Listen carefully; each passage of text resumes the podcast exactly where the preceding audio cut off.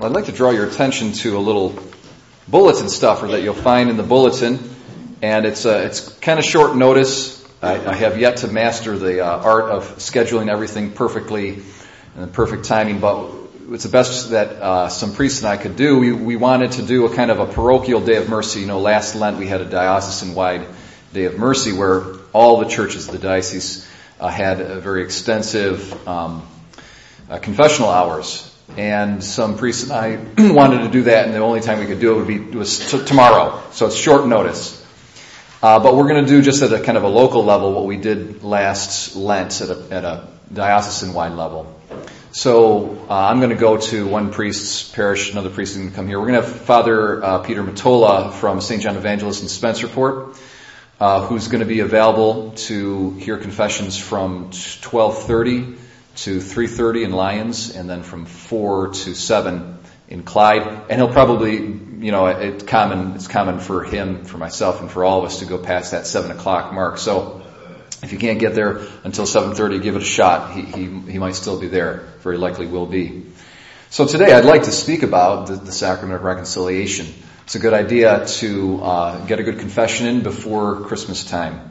And I'd like to speak about uh, the sacrament in connection with Judgment Day, with the second coming of Christ. We see in our gospel John the Baptist preaching the coming of Jesus, and John's uh, the way that he prepared for that was by preaching repentance and the need for repentance. Um, also, something you know what you see in, in John's baptism of repentance, it's it's in form very similar actually to the sacrament of reconciliation as it would come to be celebrated in the Christian era. Uh, because when the people came to him, it says in our translation they acknowledged their sins, but really I, I think a, a, kind of a more stricter or tighter or more literal translation is, and they were confessing their, their sins. So um, we see them coming and part of this renewal. I mean, they were part of the people of God to begin with, so it wasn't like this was an initiation ceremony. Okay. Um, but it was a, a, sort of a renewal that was taking place amongst the people of God, and it was involved with a very specific confession of particular sins. And we see that as well in, in our sacrament of reconciliation that we celebrate that Christ gave to us and left behind for us. Um, and uh, John the Baptist also he preached repentance in light of the coming of Christ, and uh, uh, it was really his both Christ's first coming and his second coming. Okay, so John, when he preached, he preached a lot about Jesus in coming in connection with Judgment Day, with that final judgment, with what we call the second advent. And uh, one of the things that some scholars say this, I find this interesting myself. Some scholars say that the whole mode of water ritual that John the Baptist employed, meaning baptism, it was a full immersion, that that in the ancient Jewish mindset actually would have been a symbol of cataclysm and worldwide judgment. So that actually this whole uh, idea of immersing someone underwater, uh, it was kind of like Noah's flood. Okay, and so they would have thought of it as almost like a little metaphor for judgment, for the final judgment. And this is what John the Baptist uh, was speaking about. So what we see is very interesting. The, the baptism of repentance that he preached was uh, the metaphor that comes to my mind is an inoculation. Okay, it was to prepare people for the big judgment. It was like a little judgment to prepare people for the big judgment. Okay, so like an inoculation, if you understand what that is, you basically introduce intravenously uh, I mean, I don't understand all the medicine 100%, but it's, you're basically introducing the virus or the disease into the person's body, but just in a little bit, just in a little small amount. And then that way, the, the body can kind of build up a tolerance and an immunity to it so that when it's exposed to the big thing, it's got, it's able to withstand it. And so that's what John the Baptist was essentially doing. He was, he was giving a little judgment, okay, so that when the big judgment comes, the people who had received his message in his baptism would be ready for it. Okay?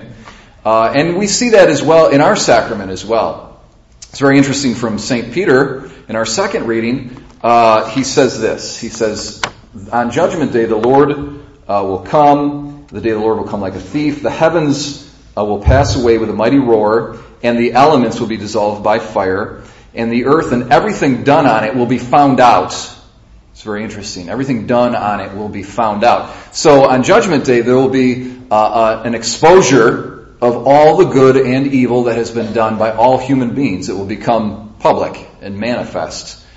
And uh, that's what we're doing in the sacrament of reconciliation. We're taking our, our, our bad deeds and our good as well, and we're exposing them. We're, we're letting them be found out. So, but it's a little, so it's a little precursor essentially of the big judgment day. It's like a little judgment ahead of the big judgment. It's like an inoculation. You're getting a little bit of that fearsome, fearful kind of experience, and it's going to strengthen you so that you'll be immune to, to the big one when it comes. So if you will, you know, travel with me in my imagination, uh, my meditation here. Meditate on, on the last, last judgment.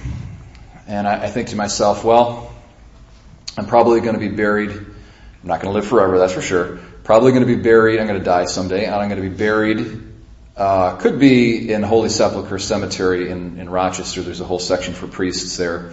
My parents are going to be buried there, so I, they have a plot for me. So I don't know what I'm going to do. I might be with them. I might be with the priests. I might be buried too in one of the parishes that I minister to in Wayne County. I don't know. But in any event, I will die and I will be buried, and uh, many generations uh, will transpire after I die. But uh, they're not going to go on forever. Eventually, Christ is going to return. And, uh, and when he comes again, he's going to come back to earth the same way that he ascended into heaven, and that is basically in Jerusalem on the Mount of Olives. And my body, along with the bodies of billions of human beings, billions of human beings, all the human beings who have ever been conceived, who have ever lived, will be raised up and they'll be united with their souls. And my soul and my body will be reunited. And I will be brought to Jerusalem. And I don't know exactly how that's going to take place. There's a lot of, you know, X factors and unknowns and all that. But I know from scripture and I know from uh, many hundreds of years of our own Catholic theological tradition reflection upon the Bible that I will be brought to Jerusalem. And it's believed commonly that the judgment will take place in the valley of Kidron, which is the valley between Jerusalem and the Mount of Olives.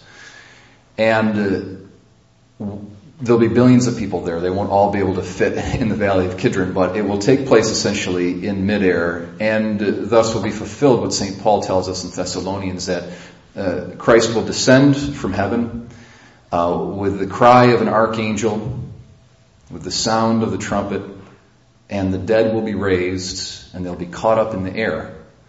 And uh, billions of people will be there, all human beings who've ever lived. And I'll be in their midst. And uh, in a moment, a judgment will take place. Maybe two moments, maybe three moments, not very long. But in that brief space of time, every single good deed and bad deed, good decision and bad decision I've made over the course of my short life will be made known, will be open and, and public to all human beings. And likewise, all of their good deeds and bad deeds will be made known and open and made public to me. So it'll be uh, a public exposure of everybody's conscience. Um, and there is a there's a kind of a, a, discussion in our tradition about whether or not the sins that you've committed that you confessed in the sacrament will, will be made public or not. Maybe those won't be made public, and so there's a little bit of a debate about that. Uh, but in any event, my moral life and my conscience will be exposed, as will everybody else's, and we'll have an understanding and knowledge. We'll see the positive effects across generations of the things we've done in our lives and the effects that we've had on others we'll see the negative effects and the, and the, the negative effects of our acts of uh, commission and our acts, acts of omission and neglect, and it will all be made manifest. And uh, so I now embrace on a regular basis the sacrament of reconciliation as an inoculation for that day. It's going to get it gets me ready for that day. Uh, I expose myself and my life and my my conscience uh, before a priest and uh, it's a little bit scary. It's kind of like a doctor coming to you, you know, with a syringe. Um, but it's way better than facing the real deal unprepared. And so I thank God above all for the sacrament of reconciliation. I embrace it as, as frequently as I can. Another analogy I like to give uh, about the sacrament of reconciliation is um, Charles Dickens' uh, The Christmas Carol. I don't know. I love that story, Charles Dickens. I listen to it every Christmas on an audiobook. And um, what we see in this story is this guy is kind of a bad dude, you know, Ebenezer Scrooge, and and he has this singular grace of God given to him. Uh, he's visited by the ghost of Christmas past and the ghost of Christmas present and the ghost of Christmas future. And uh, uh, it's kind of scary, right? It's like the doctor coming with you with your syringe. It's sort of scary at first. Uh, but it results in a great freedom and liberation and joy. He's able to look back at who he was and the, and the, the bad things that he he did. He understands his presence, his present condition in light of that past. And then he understands that if he continues going the way he's going, this is what his future is going to be and no one shows up at his funeral and his debtors are really glad that he's dead and all this kind of stuff. You know, he just he sees himself as a totally worthless, you know, bad dude and and he wakes up the next morning and he has a whole new life. He starts over completely. So ironically, you know, kind of getting in this time travel machine of, of the ghost of Christmas past, present, and future and, and, and moving all around time, seeing the big picture and, and seeing his whole life from a kind of a God's point of view, God's eye point of view, he is given a new life and he starts fresh. And he's joyful and he loves Christmas and he helps out Tiny Tim and all that kind of stuff or, you know, um, this, and this is a metaphor, I think. It's a good metaphor for the sacrament of reconciliation. It's like a time travel machine. We get to go back and look at our lives in the past and see where we are in truth presently. And also we, we visit the future as well. And hopefully this homily is a way for us to be in a kind of a time travel machine. Visit the future and, and allow us to have a new life and start a new, fresh, fresh um, life all over again. So I encourage us, my brothers and sisters, to make use of the sacrament of reconciliation, um, which will be available for us all tomorrow in preparation for the coming of Christ uh, this Christmas day.